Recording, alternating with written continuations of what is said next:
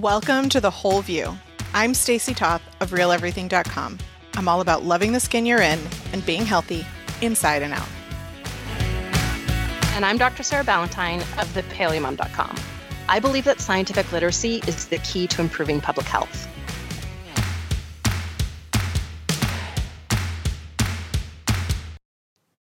Welcome back, listeners, to The Whole View, episode 41. If you missed our big announcement last week, 41. 401. 401, my gosh, I am clearly missing some time. I was thinking about how I was going to tell people that you told me I wasn't allowed to start the show differently, and I did just that. I still messed up our episode number. Do you know what? I this is the challenge these days though and this is uh, an excellent intro into our topic for today is i'm one of the things that i'm finding really challenging about the coronavirus quarantine is the lack of things that mark the passage of time. And the fact that sort of every day seems the same like it's and it's you wouldn't think that that would be so disorienting but i'm really finding it to be um, a huge challenge just in terms of um, getting you know getting my to-do list done but also like I don't realize how much the the small variations from day to day are actually uh, like quality of life contributors. Yes, there. It's been eye opening for me on the things that really are quality of life and like where I prioritize my time when I need to have things, you know. And anyway, I do want to say, I was going to say before I said episode 41, um, if you missed our announcement last week on episode 400, not 40. Um, we are now the whole view, but we are still the same podcast. And we're going to jump in this week, as Sarah said, um, and talk a little more COVID 19 if you're listening to this later. Um, I think we're in week six of quarantine here in Virginia. Um, I don't know where you are on, on that timeline, Sarah, but um, yeah, I think still, we were a week ahead of you. I think. I think you're a week behind. I don't know. Anyway, it doesn't matter. Yeah. Really, honestly, it's all just one big pot of soup of time and quarantine-ness. And we know a lot of you have followed up with questions, but um, we're happy to dive into that. But I did want to ask if you are enjoying the show, whether it was, you know, five episodes ago or you actually started listening to us in episode 500 and you're working your way back. If I can, it's weird to think of it like a time warp like that. Uh, if you are, um, if you have not recently done a review, even just to like scroll down in your app um, on your phone and just like tap five stars because we're five stars. We're clearly. The, we're the juiciest peaches in the orchard. Um, you'll hear that joke in the bloopers. Um, then that would be so great. That's my point. That's that's all I'm asking is it will really help people hopefully find the show um, because it's a new show um, with a new image. The way that the apps and um, things work is it will look at what's happening and decide whether or not it wants to boost us into like hey you might like this show to other people. And so if you're able to just take a couple of seconds to give us a rating or a review it will help other people find the show and hopefully help them live their best lives. So we really appreciate you taking the time to do that. I actually have um, some listener comments that, you know, as we were pulling together the um, frequently asked questions on COVID 19 that we haven't thoroughly addressed on the podcast yet for this episode, um, I just kept reading all of these like really nice things about um, our podcast in general, but also about the podcasts that we've done related to COVID 19 and the resources that those are. And I thought, uh, I thought we should start this episode schmoopy. Are you okay with some schmoopy? I was just reading reviews on iTunes and feeling schmoopy already, so I'm ready. Let's dive. let's dive in. So, uh, Mariel commented on social media Thanks for all of the amazing actionable content during this health crisis. I've been tuning into the podcast every week. Oh, thanks, Mariel. And Amy wrote, I'm a longtime listener, one of those who's gone back and caught up. I know Stacy, but they were so helpful. I love that she was like, I'm already face palming, and she's like, Yep, I know what you're going to say. I mainly attribute the fact that I've maintained control of my rheumatoid arthritis for three years without my double dose of DMARDs to the two of you saved my life. Thank you both for all that you do. I, it would just be an honor just to be given a shout out on the new show, The Whole View. Congrats. I can't wait to hear the first episode. Shout out, Amy. Amy, shout, shout out. out. Okay. One more. And Renee wrote, Thank you for all the energy and passion you put into every episode. I learn something new every time, and I've gotten my husband to listen along with me. That's male listener number nine. I was really hoping we were up to double digits. Thank you, Renee and husband. Um, we're almost there. Awesome. Well, I'm excited to hear more from our listeners. And this is one of the things that we talked a lot about in episode 400 is how much we enjoy connecting with you and we build the show around what is hot and interesting and needed in the world for all of us to, like Mariel said, um, have actionable content that, you know, can give us hope and all of that kind of stuff. And so, Sarah, you've pulled together, your team has pulled together a bunch of questions that we've gotten related to this that weren't on our previous shows covering the topic. And we're going to kind of like group them together in some responses. Am I understanding that correctly? That is correct. And actually, I need to do a special shout out because um, in episode 400, we talked about our process for creating the podcast. And when we got into post production, we like named team members and what they were doing, but we didn't actually talk about uh, a very important team member on my team who does almost all of the pre-production work, which is Carissa Talbot, who um, is my chief operations officer, but she's actually the person who goes through all of the questions that come in through social media and our uh, podcast inbox and organizes them and puts them together in topic groups and um, helps us put together that calendar and the like overarching themes of like what we're going to talk about every single week. She puts a ton of effort into the pre-production of the show. So I felt really bad when I realized that um, we'd sort of talked about pre-production and post-production separately last episode, and I hadn't done that specific call out to just how critical Carissa is for putting this show together every single week. So uh, since Carissa put a ton of work into compiling uh, these topics for this um, COVID 19 FAQ show, I thought uh, shout out was in order. Hi, Carissa. Shout out. I feel like that's what the show's gonna. I'm like, shout out. I'm like literally raising the roof every time I say it, by the way, was, in case you needed a visual. Yeah. No, I was really picturing some kind of hand motion, and I just wasn't sure if it was jazz hands or raise the roof. So I'm really glad to know that it was raise the roof. I think that's very helpful. Thank you. Earlier today, it was jazz hands on a different topic. And right now, it's like clenched fingertips as I emphasize hand talking. All right, let's move on before I. All right. So um, I I've just read so many different variations of this question, which is what is our way out? So we are on globally. I mean the the scale of uh, shutdowns globally is unprecedented. This is just um, something. It's not. It's not just something that is uh, unique in our lifetimes. It's it's unique in human history to have, um, you know, basically like 180 different regions and countries have some version of a stay-at-home or shelter-in-place order, and uh, the good news is is that in uh, the vast majority of those places, we're starting to see the effects of this, you know, real, you know, sacrifice that we've all been making of not leaving our homes except for very limited trips out for, you know, essentials like groceries and medications.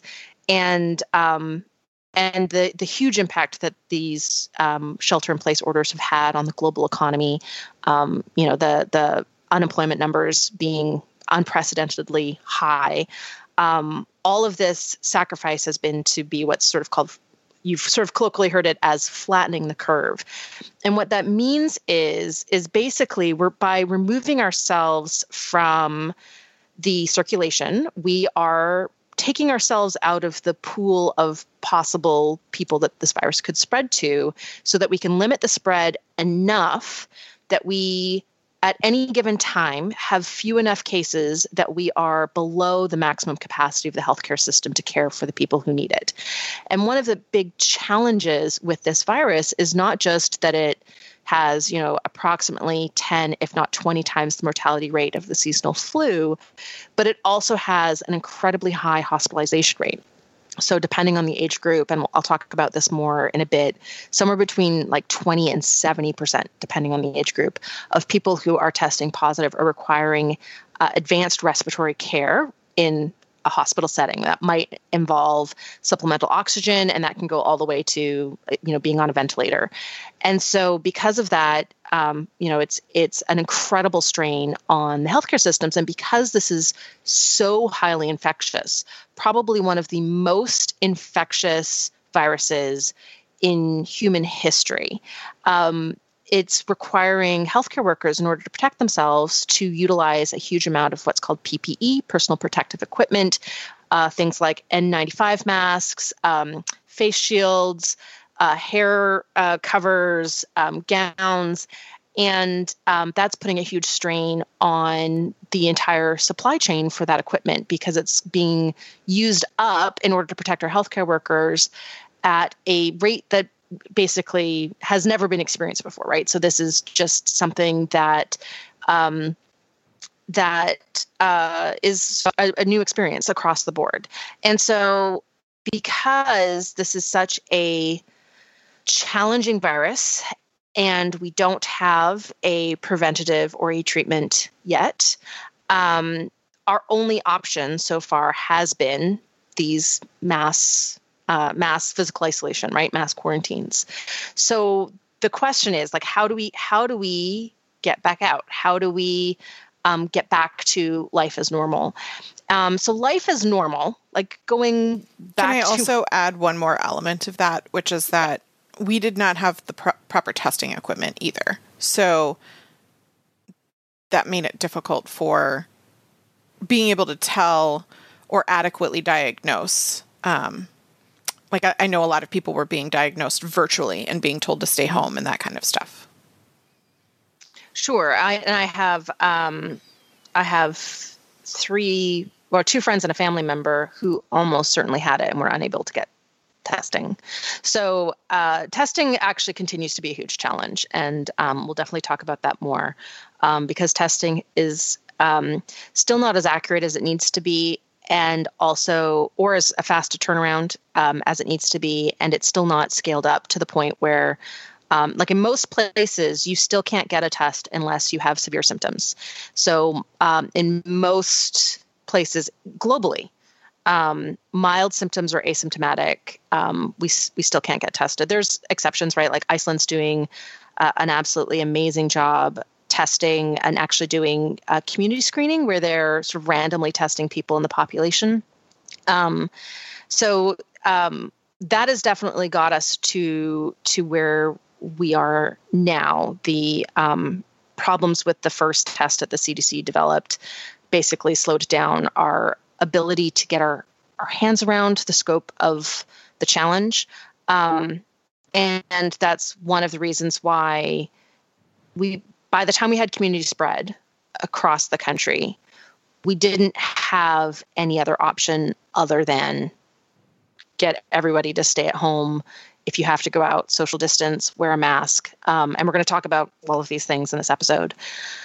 So, the way to get beyond this, we need one of three things to happen. So the the first thing and and in the long run, the thing that will actually be the most effective is herd immunity.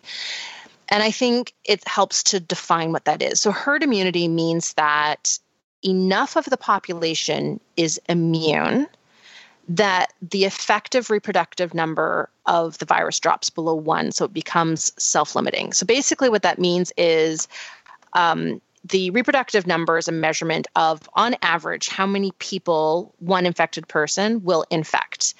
Um, and when that reproductive number, also called R naught, is above one, you have something that can grow. And the higher it is, the, the faster it can spread throughout a community. If that R naught is below one, you have something that will eventually fizzle out. And uh, there's a few things that go into that, right? So, how infectious it is. Um, an, an R naught, when you take into account things like population density, will increase, for example. Um, but the other one is, right, natural immunity. So, uh, there's right now one way to become immune to uh, the novel coronavirus, and that is to get it and survive it. Um, but there's also a number of vaccines in development, and that can also contribute to herd immunity. And so, what we need is um, 70% is sort of considered the magic number. Um, with some social distancing still in place, 50% is potentially enough to to be able to to start um, getting back to life as normal. But we basically need this at least 70% of the population to be immune. However, they get immune by the time we're at that phase. So, in the absence of herd immunity, um, the other big thing that would get us to, to, back to life as normal would be an effective antiviral treatment. So, some medication that we can give um, infected people that would be life saving, but also reduce the hospitalization rate. So, we need something that we can give people that will free up those hospital beds and um, mean that people aren't dying from this disease. And if we had that, we could let it spread throughout the community, and just as people got infected, we can give them this treatment. Um, there's also the possibility of medications that would potentially prevent um, the virus from infecting a person. That is much less likely. We don't have a lot of um, we don't have a lot of drugs that serve that purpose that are safe and effective that we can draw on for this. Um, but basically, some kind of antiviral is another way out. Um, and in the absence of uh, either a method of um, achieving herd immunity or an effective antiviral treatment, the other option is to basically do these shutdowns and quarantines long enough and ramp up testing capabilities um, and efficacy high enough that we can go back to what would have been ideal in the beginning of testing uh, quickly and getting results back from every suspected case, and then contract contact tracing in order to uh, do these like select quarantines of people who may have come in contact with the virus until we know for sure whether or not they have it. So take only those people who we know have come in contact with the virus out of the circulation. Um, and so, and there have been, you know, there have been countries who who, like South Korea, that ramped up testing early enough that they've been able to control the spread of the novel coronavirus just with this extensive testing and individual quarantines for um, people who, through contact tracing, they know were potentially exposed. So there is also this other option of um, if we can maintain these quarantines long enough that we have a real handle on the number of cases and we have the testing capabilities and the ability to contact trace um, to be able to from there then go back to that type of system. So those are our ways out. Um, there uh, each one there's um, challenges to getting there and i'm going to talk about each of those individually. Um, and none of these are fast. Um, so uh, none of these are a thing that we're going to have in the next couple of weeks, for example, um, which I think is really important because um, because there are um, a lot of um, from a policymaker's perspective, they're considering more than just the public health equation. Um, my preference, because I'm not a politician, is to answer the public health aspect of this. So, purely from a public health perspective, what is our way through this pandemic to life as normal where you don't have to worry about potentially catching a you know lethal infectious disease when you go to the grocery store. Like how do we get beyond that um, that level of strain and stress on all of our lives? So the fastest um, the fastest way out is probably the discovery of an effective antiviral. Um, there are a number of candidate drugs that are being tested. Many have been shown to kill the novel coronavirus in test tubes, but it's really important to know that um, when something works as an antiviral in a test tube, that doesn't mean that when you take that drug, it's automatically going to get to the right spot in our bodies to be effective. So it may, might not be in the right spot at the same spot as the virus particles themselves. And it also doesn't mean that the doses required to be an effective antiviral in our bodies are safe. And actually, there aren't very many good examples of truly effective antivirals in our current sort of pharmaceutical arsenal. So, for example, Tamiflu is one of the sort of like best known antivirals. And it's been shown that if it's taken between the first 36 to 48 hours of uh, the first onset of, of influenza symptoms, that it can decrease the duration of the illness by 30 to 40 percent. Um, but the way it's commonly taken, it's very it's very unusual to hit that 36 to 48 hours. The way it's commonly taken, it shortens duration of the flu by about a day. And it's actually never been shown to have any kind of positive impact on the severe complications of the flu, including hospitalizations and mortality. Um, and so we have more drugs like this that are um, uh, not super compellingly effective and probably overutilized given the actual data. But there are some examples of really good antiviral treatment, and the, probably the best example we have is the antiviral cocktail that's given to HIV positive patients. Um, so, and, and, in fact, because it's uh, so far proven to be next to impossible to develop a vaccine to HIV, um, this is why uh, HIV has become a survivable infection is because of the antiviral cocktail. And uh, what it is is there's a 28 different drugs that have been approved for treatment of HIV. They um, are in six different classes of drug that each act at a different part of the virus life cycle.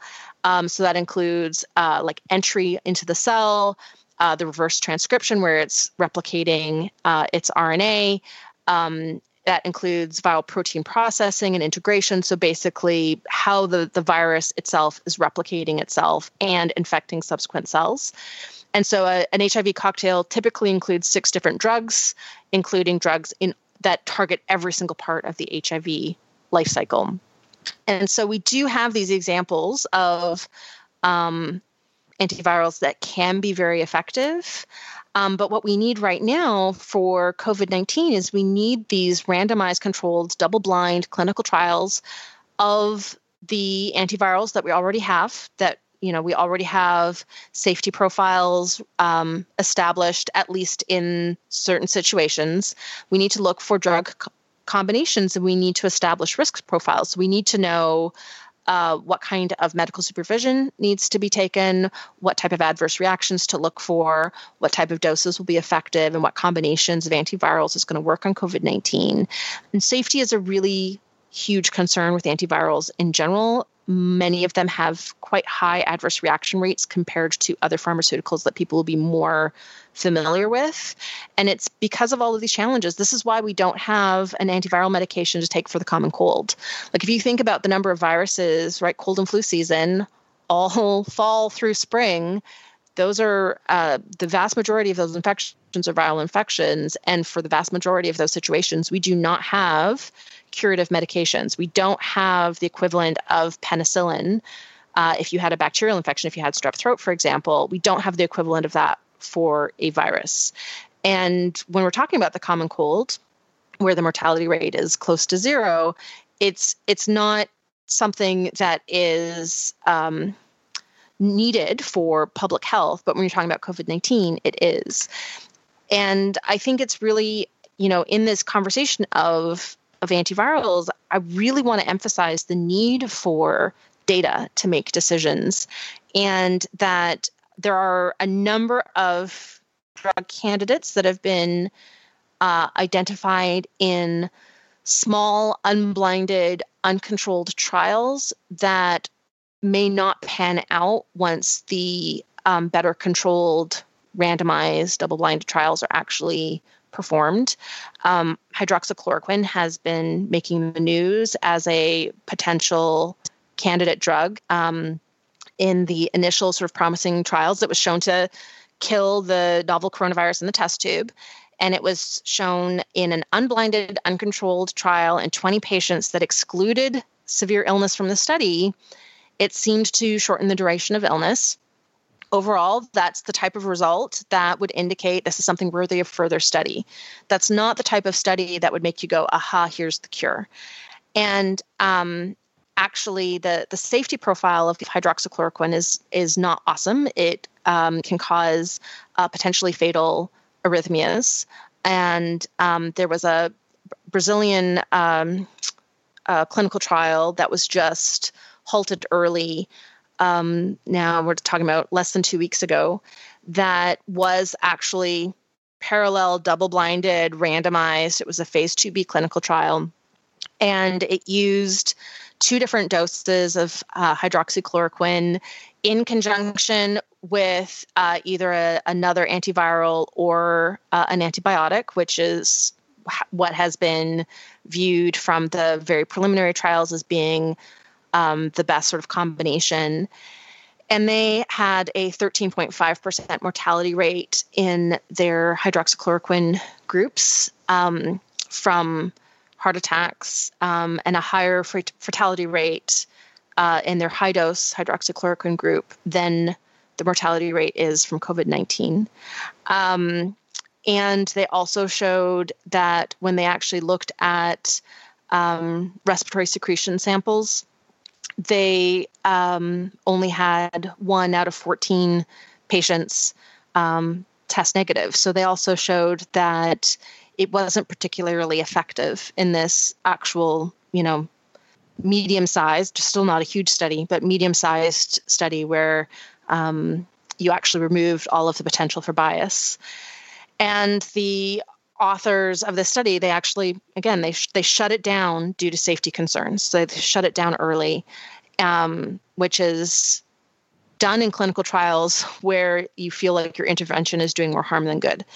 And the authors in um, their paper um, interpreted those findings as hydroxychloroquine uh, should not be recommended for COVID 19 treatment because of its potential safety hazards. So I want to uh, explain that there's both incredible promise with antivirals as a treatment for COVID 19, but also that um, it's really important to to take preliminary studies with a very very large grain of salt especially when they're uncontrolled and unblinded um, especially when they are done on a, on a very small number of patients in a very narrow uh, sort of patient demographic. And that's because we really need these bigger studies to be able to prove efficacy and safety. And because we need these bigger studies to prove efficacy and safety, we just we just need time to identify um, the best course of, of treatment for COVID 19. And there are literally like dozens of different studies in different antivirals in different you know many of them are multi-center so they're happening in different places. There are some really good candidate drugs but we really need to wait for the research before we jump in because of the safety pro- profile of antivirals not being super fantastic and the capacity for harm um, if it's not the right drug. So I think that's really, really important to understand with antivirals. That's um, fascinating to me. You said it was from Brazil. Mm-hmm. Um, it's it's always been interesting to me how different countries do different um, medical studies at different rates and stuff like that. And I hope that research is being used across the board. Um, like I know that you know countries are sharing with each other what they think is or isn't working. And um, i hope that that's considered worldwide. Well i mean within the scientific community um, what scientists are looking for when they're looking at the quality of study are things like study design the um, quality of the types of measurements that are being made, right? So you're looking for things that are quantitative, that have high precision rates.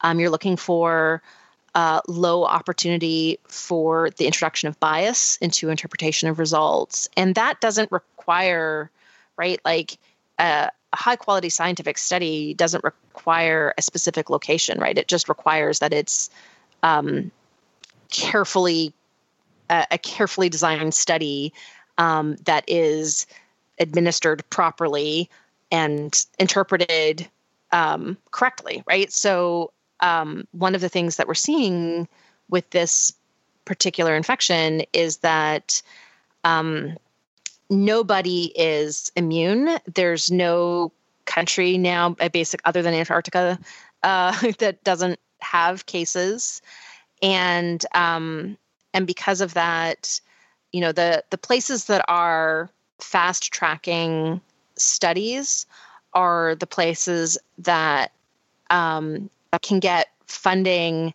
and approval for studies a little bit faster. And um, other than that, you know, what we're looking for is is simply the quality of the study. Um, and so this this study is, um, I think, certainly of the ones that I looked at, because there have been a number. I think there's something like 78 different studies ongoing with hydroxychloroquine right now because of the um, really because of the hype that it got from the initial studies. That's really what has forced all of these other studies t- to go um, when probably many of those the resources towards hydroxychloroquine studies should have been more diversely uh, distributed among other antivirals. Um, but because of all of that, um, we really need this data, and uh, it's good that good quality studies can happen anywhere. And of course, Sarah was right on with her recommendation against hydrochloroquine because four hours after they recorded, the National Institutes of Health released an official recommendation against using hydrochloroquine as a treatment of COVID 19. Truth. I was, was a, there was a mic drop there, and so I wasn't yeah. sure if I was supposed to like come in and emphasize it or not. uh, I know. I, I, appreciate. I appreciate the mic drop moment there. Um, so uh, less less tricksy, no, more tricksy, more tricksy than antivirals. After having just explained all the tricksiness, um, are is vaccine development for the novel coronavirus.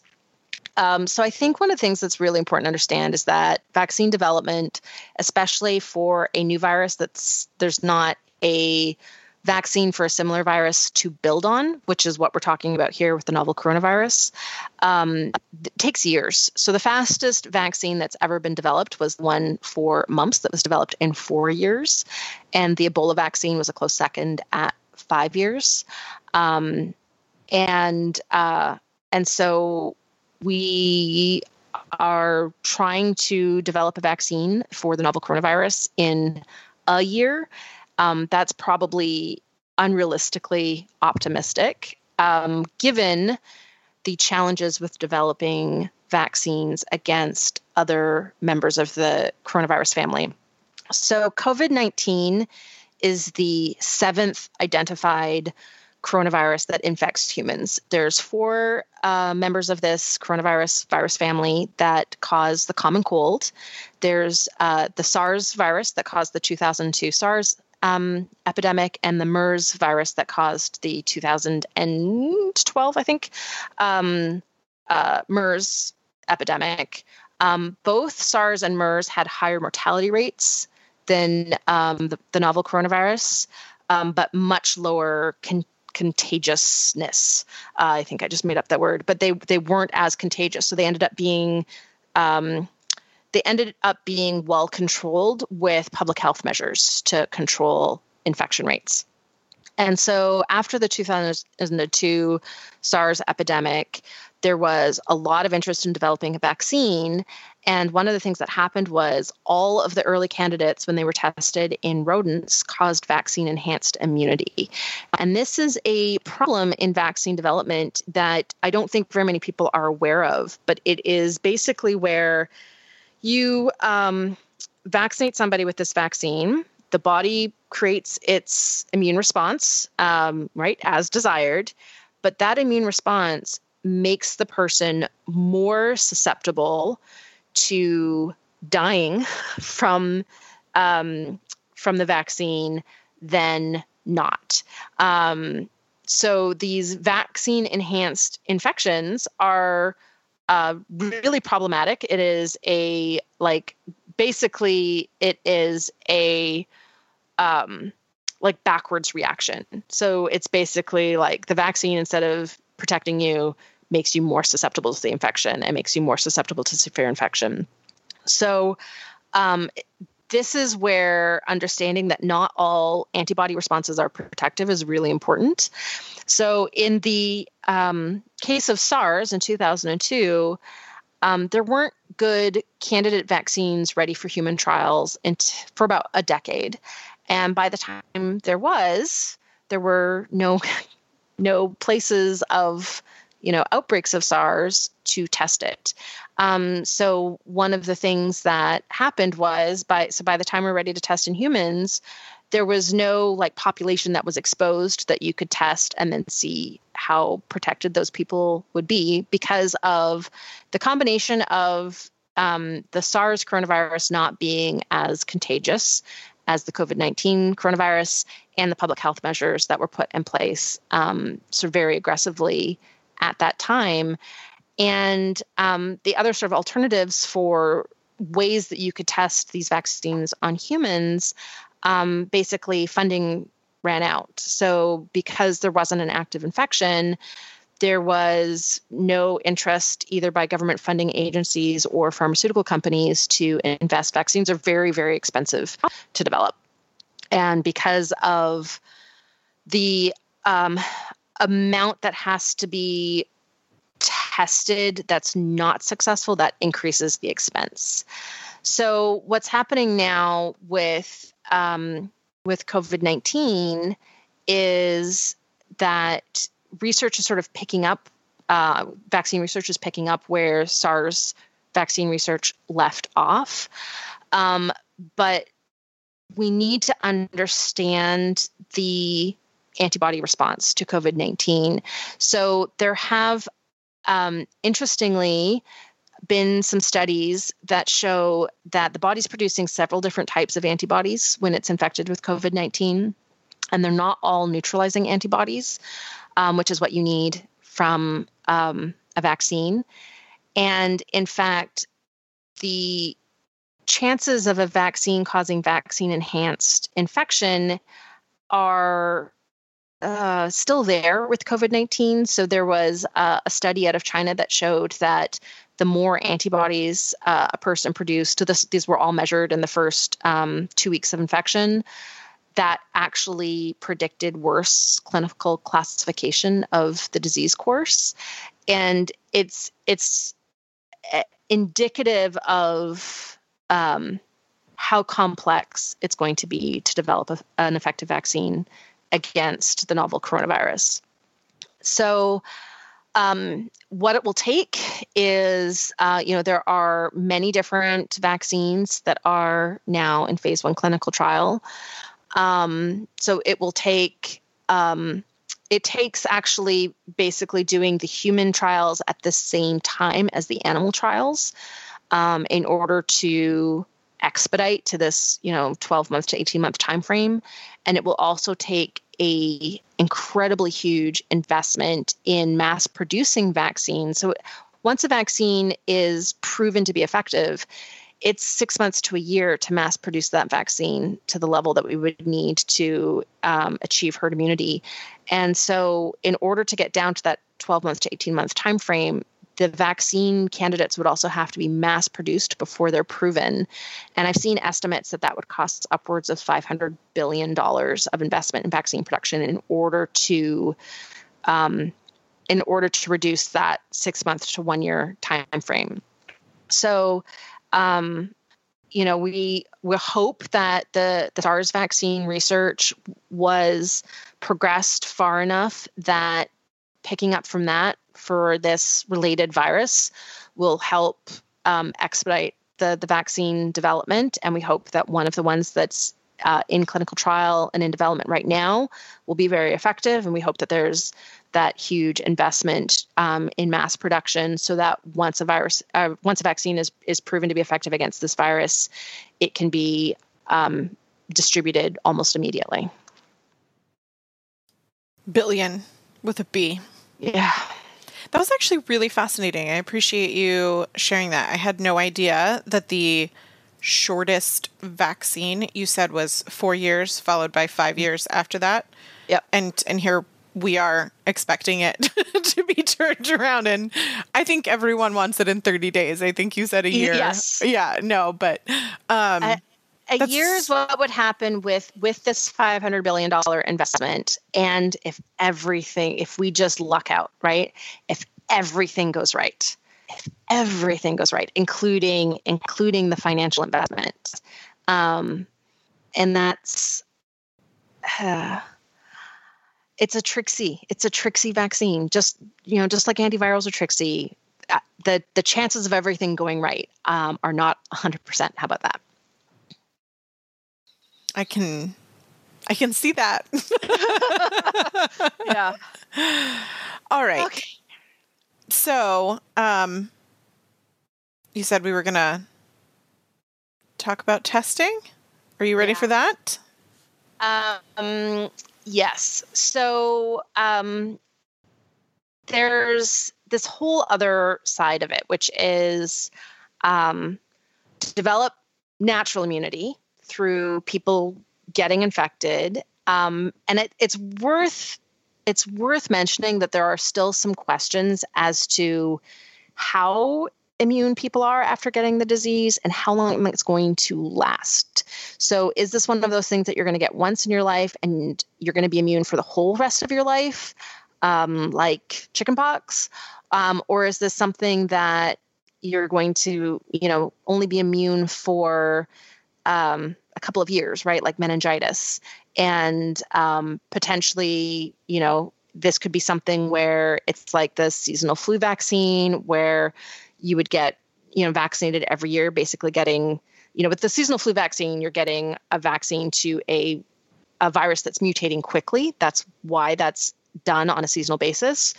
Um, everything that we've seen so far on the novel coronavirus shows that it's not mutating particularly quickly. So instead, it would be more like a tetanus booster or a meningococcal vaccine booster, where it's more about um, reinforming the immune system to keep making these B cells that'll make the right neutralizing antibodies. So we still don't know uh, from the research whether or not getting the disease is 100% guaranteed that you're immune. There was a study out of China where they analyzed um, the antibody production from 175 people and showed that there were 10 of them, which is about 5% or a little under um, or a little over 5%, had no detectable neutralizing antibodies, even though they had high levels of binding antibodies. Those neutralizing antibodies are the ones we need to prevent reinfection. So it's there's still this still this piece of science that we need to figure out that needs to be researched that we need to understand um, how what kind of antibodies need to be produced by our bodies to be immune and how much. And then once we know that we need to know how long those are going to last.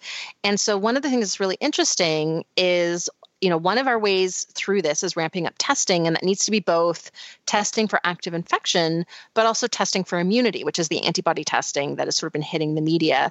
And there's actually been a ton of different antibody tests rolled out um, really really quickly. Um, a lot of them have not been like fda approved for example. And um, it's it's interesting to me because there's these tests available without the basic science to help interpret the data. So um, the tests are testing for different right IgM, IgG, and IgA antibodies, but we don't know which ones are going to be the right ones, and we don't know what the minimum antibody titer is in our blood, basically the minimum amount of those antibodies in our blood that will actually protect us from reinfection. And what's uh, another big challenge with these antibody tests. So there's there's two different types of uh, tests, right? So there's a diagnostic test, which has high specificity, um, but maybe not high sensitivity. And then there's a screening test, which has high sensitivity, but maybe not as high specificity.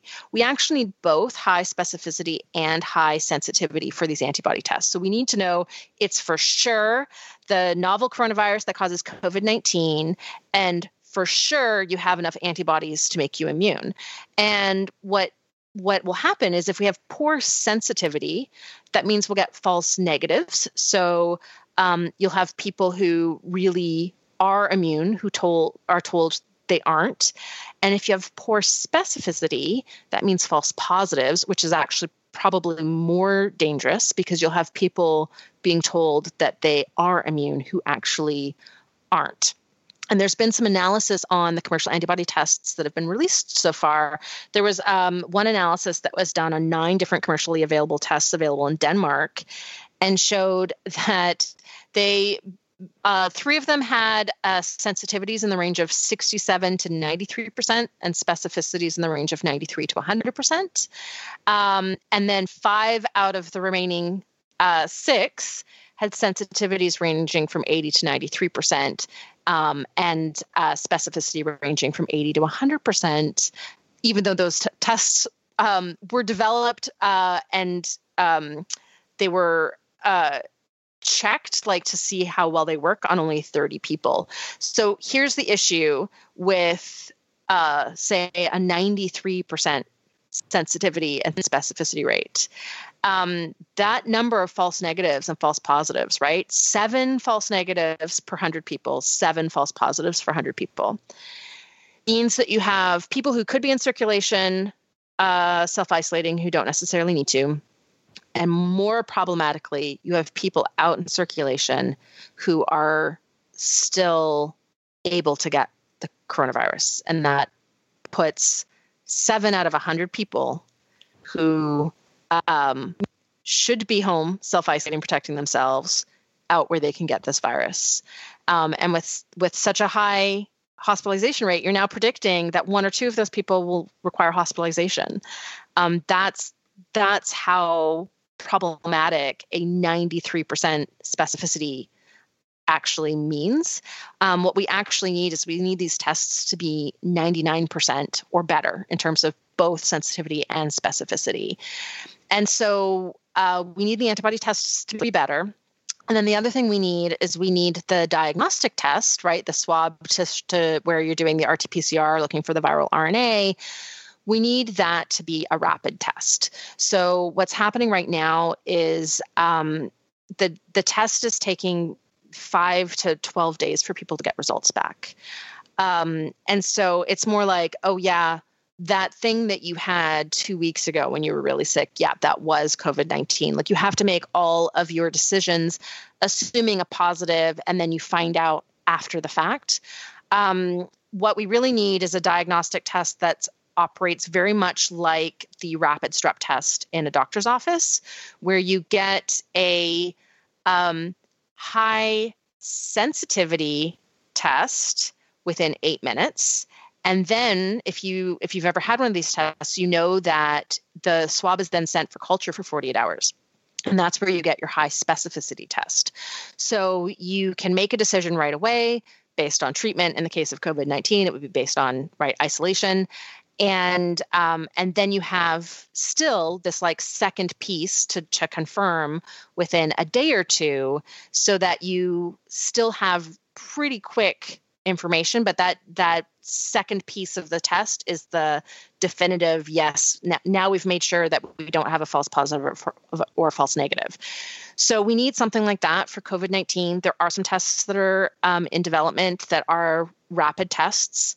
Um, and in this this combination of being able to test people even with mild symptoms or no symptoms and then being able to um, tell people if they really are immune. And again lots of things need to happen with um, our understanding of immunity against this virus as well as improvement in the antibody tests themselves. Once we have the, the testing capabilities and we have a good enough handle on the cases with this shutdown, um, then we could potentially start returning to more normal life without waiting for a vaccine or an antiviral. And this really requires a huge amount of tests. I've seen estimates on the order of 10 million tests per day being ideal for being able to um, really keep a handle on the novel coronavirus just with testing and contact tracing.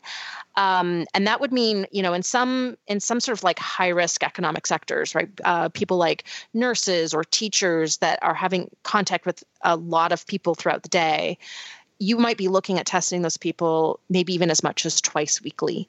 And so you would be doing this combination of testing people with symptoms, um, even mild symptoms, to identify those cases as early as possible. But you would also do this like random screening of the population to make sure that you're catching asymptomatic community spread. Um, and one of the other questions around this option is the privacy issues associated with contact tracing. So, what has happened so far is contact tracing, tracing is very laborious a person, you know, it's like one on one. They recount everywhere that they can remember they've been in the last two weeks. And then you go, okay, well, you went to the grocery store at such and such a time. So we contact the grocery store and we find out who was working. And then we figure out if we can figure out who the cashier was. And then we have to tell that cashier to go into quarantine. Like it's a very resource intensive process. So there are um, countries that are sort of experimenting with tracking with um, smartphone apps. So basically, your phone is tracking where you are at all times. Um, and then if you test positive, your phone can basically say, okay, we were within six feet of all of these other phones in the last two weeks. And so it's a alert saying that you might have, you know, will show up on your phone saying you might have been. Uh, I know that it's going to freak some people out that phones know that much, but I love that. I, I know. I know some people don't like knowing because it exists whether you like it or not. So I, you know, I would say my apologies, but sorry, I'm not sorry. that is so cool. I love that. So, um, we don't have this capability. I know, I know, I know, I know. But it, um, I mean, I can see how that technology can exist. Yes so it um, you know it misses out people who don't have smartphones so it misses out that you know it basically excludes um, the poorest members of society who don't necessarily have or um, on them like smartphone. if they're if they're right. in a skiff or if they're in mm-hmm. surgery or you know something like that um those were two very different examples of when you might not have your phone on you or or swimming for a third very different right, okay, example. There we go. Uh, very yes. Um, so yeah, so it misses that, um, and there's definitely privacy um, concerns with uh, collecting that type of data. So that is something that um, that's above my pay grade to figure out, but that is something that will also probably have to be put in place in order for this intermediate option of life back to normal. We need we need to be able to um, uh, take the human resources out of contact tracing, and we need to really crazily ramp up testing. Basically, need to be testing as many people per day as we have tested total in America so far. Um, that's that's the scale, right? Like as many people have been tested in the last two and a half months, we need to be doing per day. Um, and then we can do these targeted quarantines where we know who's been exposed or who has it, and then that person stays. And then we also need to be able to ramp up. We need to protect our healthcare workers. So we need to have um, appropriate uh, PPE for them to wear. Um, they need to be able to do things like change their N95 masks every time they, you know, with every single patient, right? Like um, they need more than one mask a day. Um, and so we need to be able to protect our healthcare workers. And the whole idea is that, you know, with a long enough shutdown now, and ramping up our capacity for testing and contact tracing, um, that we could do these targeted quarantines and uh, keep the hospitalization rate below the maximum capacity of the healthcare system. And I think it's it's really important here to emphasize that while the mortality rate uh, from COVID 19 increases pretty dramatically with age, right? So it's like 10 times higher in somebody over 70 than it is in a 40 year old. Um, the mortality rate is increasing, but the hospitalization rate is still really high in young people. It's as much as like 15 to 20% in 20 to 44 year olds. Um, and it doesn't, you know, it does still increase with age. It goes up to like 35 ish percent in over, I think, 70 or 80, but it's not the huge, like 10 times higher, right? At, at most, it's maybe 50% higher. And so um, I think it's really important to understand that the rate of severe illness requiring hospitalization is not that different between young, healthy people and either people uh, with pre existing conditions or who are older. And that is one of the real challenges with this, is because of that high hospitalization rate. That's why the strain on the healthcare system is such a big part of the equation. So we really have to figure out how to carefully return to life as normal bit by bit so that we don't completely overwhelm hospitals. That has been the most heartbreaking thing for me. Um, just to get personal for a second. I mean, to hear the news at this point is announcing the loss of life of so many of those health professionals who are risking everything to help others. And I know it's painful. Like, I have had my own share of meltdowns. And before this podcast mm-hmm. started, mm-hmm. I was, you know, telling my kids to get out and you know their school cannot figure out how to do e-learning and we're on week six. Like i, I get it. And from an economic standpoint like it's across the board. No nobody is loving everything that's happening right now. But i when i get frustrated it helps me to remember why I'm doing this, to think about those healthcare professionals and, and those other people in the front lines. I mean, Matt is out there every single day. And when he comes home, he goes through this whole like different level of the house to cleanse himself before he comes up. And, you know, we're doing our best to maintain safety.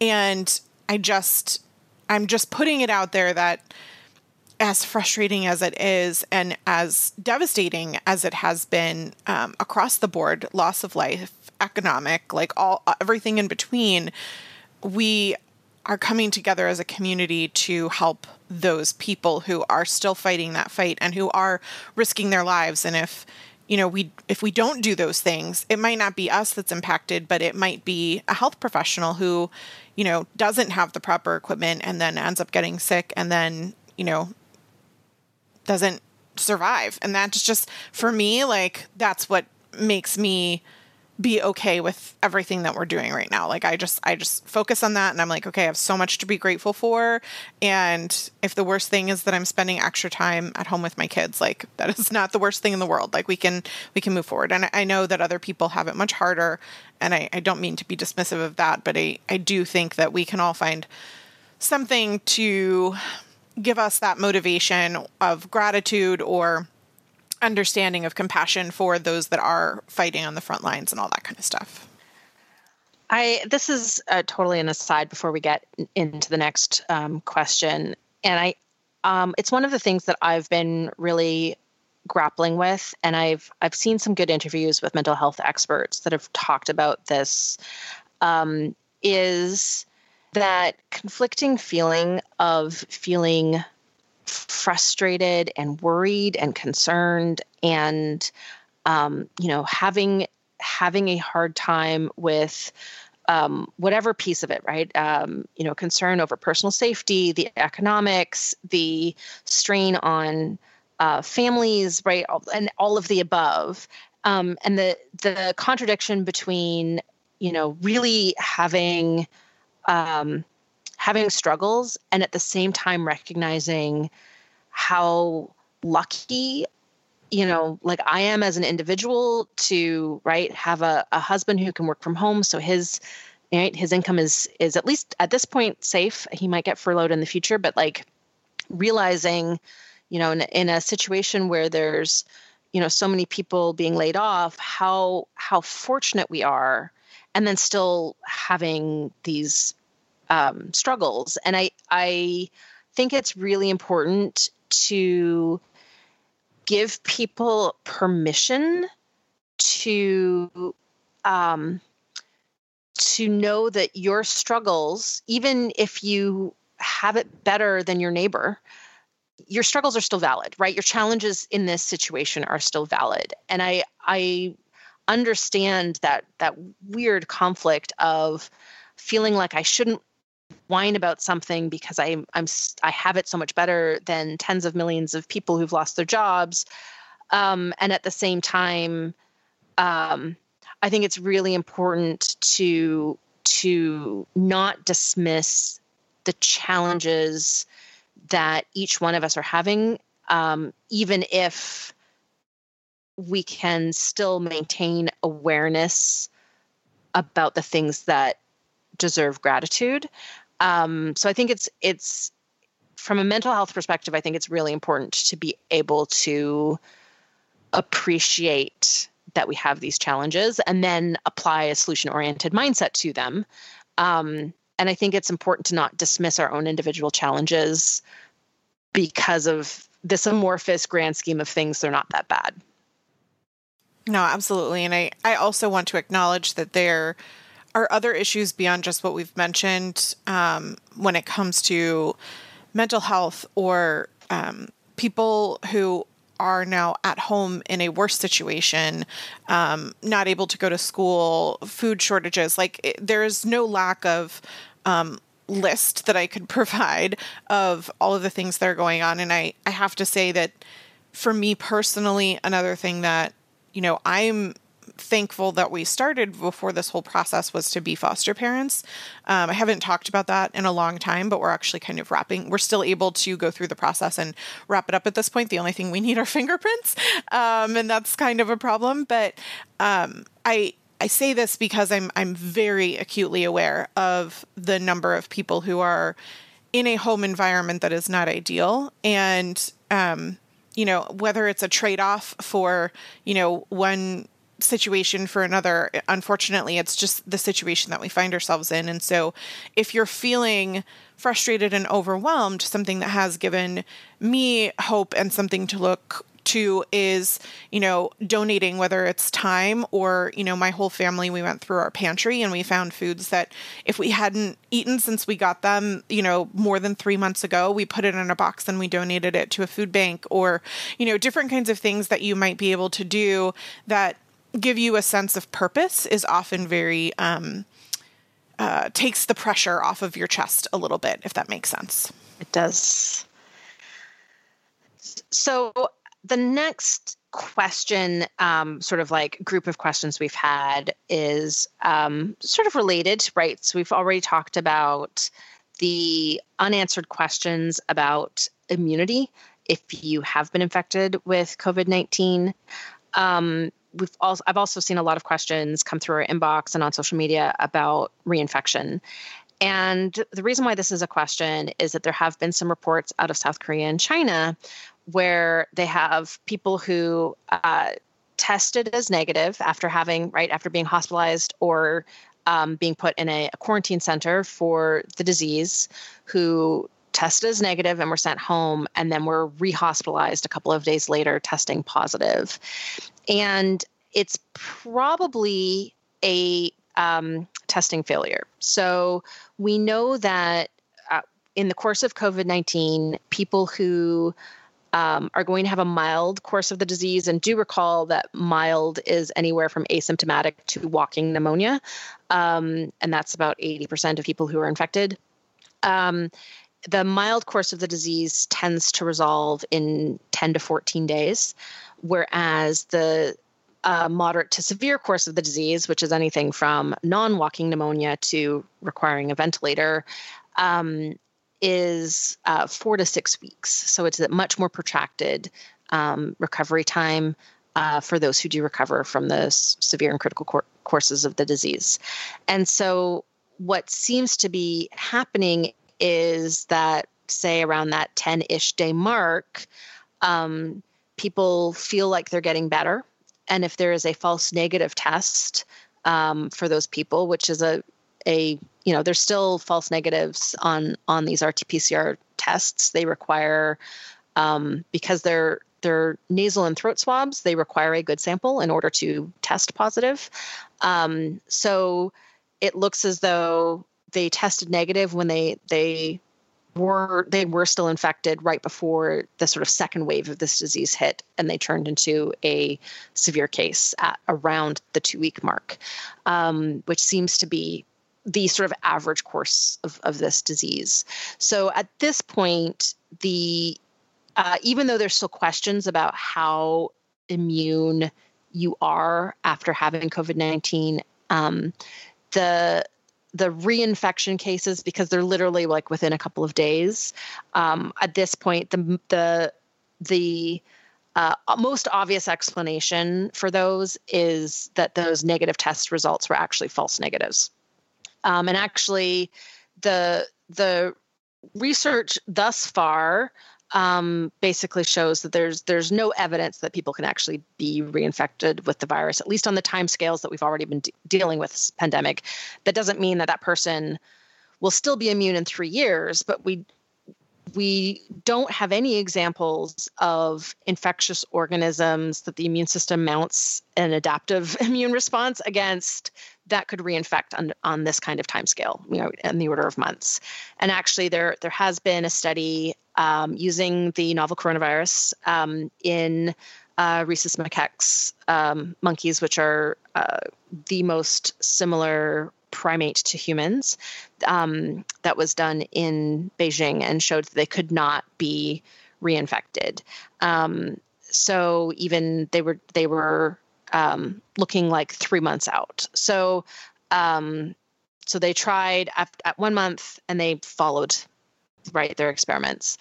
Um, so there's also been um, some idea that what look like reinfections in a uh, testing capacity is actually potentially also mild uh, mild cases turning into asymptomatic where um, they're asymptomatic carriers so there was another study again done out of china that um, found 38 out of 262 patients that had been discharged um, these were discharged from the quarantine centers um, still tested positive, but they were almost all of those patients were below the age of 14. They all had mild symptoms during their period of active infection when they were in the quarantine center, and they were basically not symptomatic at the time of their second positive test. So that falls not under the reinfection category, but under the asymptomatic um, contagious category. Um, so right now, the data points to like once you've had it um, and gone through the other side, uh, you should be good. Um, we don't know if you'll be good for the rest of your life or a few years, um, but definitely for the next little while, should be good. We can logically say if it mutates like the flu, you many people get the flu multiple times in their lives, but right now but we're not you're getting a that. slightly different flu every time. Right, exactly. Yeah. But and right now we're not seeing that mutation is what I heard you say earlier, right? Correct. So we can't obviously predict the future, but you can logically make assumptions based off those facts, I guess. It, unless it were different, then yada yada yada. So the last question that we have, and actually, Stacy, this this circles back to the um, healthcare providers' risk, is the recommendations for the average population to wear non-medical masks. Um, and the the question that I've been seeing is like, is this really a thing? Does this really make a difference? And um, the answer is yes. So there, um, the fabric masks that um, I know a few days before a week before it became a recommendation, I actually pulled out my sewing machine and sewed my own, which is kind of amazing because uh, my sewing skills are rudimentary at best. It was Um, about that time that I was yelling at Matt that he wasn't wearing one that was provided for free by the United States Postal Service, by the way. Uh huh. Ex- excellent. Busted. Um, so, uh, so what face masks do is they reduce our exposure to an aerosol with a combination of two things. So, one is the filtering action of the material, and the other one is the seal of the mask around the face. So, the, the in order to have an effective uh, homemade mask, you want both a material that's going to do a pretty good job of filtration and you want it to fit around your face well. So I can say from a a um, personal story, I was um, picking up a box of produce that I'd pre-ordered from a, a farmer, and there was a short line of people picking it up at the same time at their drop off and we were all social distancing in the line and we were all wearing face masks but the person in line in front of me had a mask that was too loose and it kept every time she would talk it would fall off her face. And so not only was that not providing a very good seal around the face but every single time it would fall off she would grab the mask and stick it back on. So she it was actually making her touch her face more. So that is the situation that you want to avoid with face masks. You want one that is going to fit properly and you still want to social distance. You still want to be very careful about what you're touching and you still want to not touch your face while you're out of the house until you've had an opportunity to thoroughly wash your hands.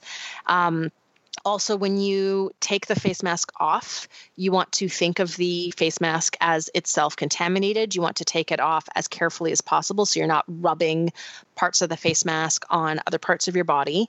Um, you want to put it directly into the washing machine. Um, and you want to wash your hands immediately because you need to think of, you know, it has been filtering aerosols, um, which is the whole point of it. But really, um, thinking of the mask itself as a contaminated surface is really important. So um, that's one of the reasons why there was so much hesitation to recommend the use of face masks in America. We're not a culture that wears them normally. Like we're not, you know, if you look at Asian cultures, for example, um, face mask use is pretty common and has been forever. Um, and we're not that culture. So a lot of people don't know how to put them on, how to take them off, um, how to not fiddle with them. And that was one of the things that has been a, a, concern with recommending them. So I want to emphasize that there is absolutely um, absolutely benefit to wearing a mask while being out of the house. It is not a substitute for social distancing, and it's really really important to know um, to know that it needs to fit well and that you can't touch your face and all of those other things. So there was a really good study done a couple of years ago in homemade masks that looked at uh, both how well different materials fit as well as how well they filtered. And um, basically, what they found was, um, you know, fit in a lot of ways is going to depend on how stretchy the material is. Um, it's going to depend on um, how um, how it you know how exactly it's made. So um, basically, you want something that's going to cover your nose and your mouth under your chin. If you're a man with facial hair, facial hair is a problem. Um, so you definitely, you know, it might be it might be time to go down to just a mustache. Um, um, so that the the mask is actually just touching bare skin, um, and you want it to provide uh, full coverage, right? So all the way to the, edges of your face, and um, really, in an ideal situation, you would have those little like I was sleeping on a crumpled sheet line on your face by the time you take it off. You don't want it to be pinching, but you want it to be right up against your skin. And um, what the study did was then looked at so it looked at how well different types of homemade masks fit. Um, you can make a well fitting mask from just about anything. And then they also looked at how good um, masks were of different materials were filtering. And so um, some of the best materials to use was a, a vacuum cleaner bag. Um, that's not something I have lying around. Um, but another uh, very good, very good materials were basically anything uh, cotton with a tight a tight weave. Um, so quilting cotton would be really good. Um, cotton t-shirts were okay. Uh, cotton tea towels were very, very good. Um, especially, um, everything was better once it was two layers of fabric. Um, so, for example, a, a, tea towel went from an 83% fil- filtration efficiency to a 96% filtration efficiency once it was went from one layer to two. So you also want to make sure that um, any fabric face mask is at least two layers of fabric, and three would actually be even better. And then what the researchers did was they actually compared um, the number of they so they put the masks on uh, people coughing um, and then measured how many viruses got through and compared it to a surgical mask. Now, note that a surgical mask is not the proper PPE, that we want our healthcare providers wearing. We want them wearing N95 masks, um, which filter uh, much more efficiently than surgical masks. But this particular study compared it to a surgical mask. And so, what they they basically uh, showed uh, with no mask, it was uh, about 200 uh, what are called CFUs or colony forming units of viral particles that were expelled through coughing. With the homemade mask, it was down to 43. So that's you know a little bit better than uh, three quarters. Um, filtration. If the surgical mask, it was down to 30. So actually, the difference between a homemade mask and a surgical mask was not um, not that big. Surgical mask was a little bit better. Um, but this is so this is really important to know that it's it's not an N95 mask. It's not going to protect everything. still super important. So it's really important for two reasons. One is if you have it and don't know, it's going to contain um, a large majority of the virus that you're shedding so that you have a reduced risk of infecting people around you if you have to say for example go out to the grocery store or to the pharmacy. But the other reason why this is important is it is going to help you if you are, uh, again, you know, out getting essentials um, and happen to encounter an infectious person. Um, again, this is why combining this with hand washing and social distancing and you know being really cautious about what you're touching and all those things is still really important. But the reason why this helps protect you is because the there is some science now with this virus and other you know this is consistent with um, other viruses um, is that the um, virus exposure how much you're exposed to when you are infected so what is your inoculation dose of this virus is um, a major contributor to the severity of the illness. So, the more viral particles that you are exposed to when you get your infectious dose of COVID 19, the more likely you are to have a more severe course of illness. I'm so and the glad reason that why you. I'm didn't mean to interrupt you, but I'm so glad that you answered yeah. that because I was literally chomping at the bit to ask and also feeling like, does this make me an idiot for not knowing the answer? No, um, it does not. but it's what I would have thought. And then I'm like, you know, can your body fight the infection easier if there's less of it? Is kind, you know what I mean? So thank you for. It basically, so basically, you have to think of it this way. So every virus that enters your body is going to start replicating itself in your cells. Once it's maximally reproduced within a cell, the cell dies and the virus is released. And then all those virus particles go to new cells and they repeat. So if you start with two viruses as opposed to one, you're basically already starting, you're like, your exponential growth of virus particles is going to be higher. And it takes a few days for your immune system to A, detect the viruses there at all, and then B, like mount a, an effective response. So, what it means is by the time your immune system is ramping up, the number of virally infected cells is way higher if you started with more viruses in your body. And so, it you know, it doesn't mean like you're doomed to die if you got a, a high exposure, but this is why we are seeing um, pretty severe cases in our healthcare workers because if you're working in a COVID 19 ward, um, you're going from patient to patient to patient. And this thing is so infectious that, um, you know, it's really, really hard. Um, you know, we've got like these um, uh, pressurized rooms that you know the the airflow can't escape from and things like that but we don't have enough of those to fully contain every single case so healthcare workers uh, one of the challenges that they have is that they're getting exposed to so many different viral particles when they do get exposed due to their proximity with so many different COVID 19 patients. That's probably the main reason why um, they're. Um, they're generally getting you know so sick and it's it's such a high high risk for them so uh, again this is why we need you know the the appropriate levels of PPE um, for our healthcare workers, and we need them to be able to, you know, change them between patients and all of those things. Um, but this is also why even a homemade um, face mask can be beneficial because it even if it's not filtering 100% of the viruses even if it's only filtering 75% that means that if you do get exposed while you're out of the house um, you're you just decreased your um, inoculation dose by 75%. Um, and that uh, will, at least statistically, um, increase the likelihood of a more mild course of the disease. I learned so much today. Thank you for our listeners for asking these questions, and thank you, Sarah, for answering them.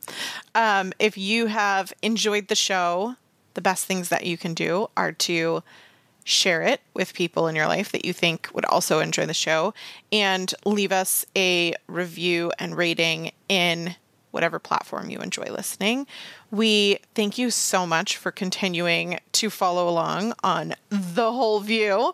Um, it's taking Sarah and I a little bit of time to get used to that, but um, hopefully you find it fun. I've we've gotten so many wonderful comments and feedback from people as we um, shared this news this week. And I genuinely feel like we're all just friends celebrating an anniversary, you know, and something excitement together. So thank you for everything you do as part of this community. And um, we'll be back again next week.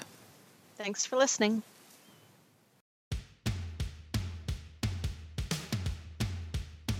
Thank you for being part of this awesome community. We know that we would be besties if only you could chime in. Super besties.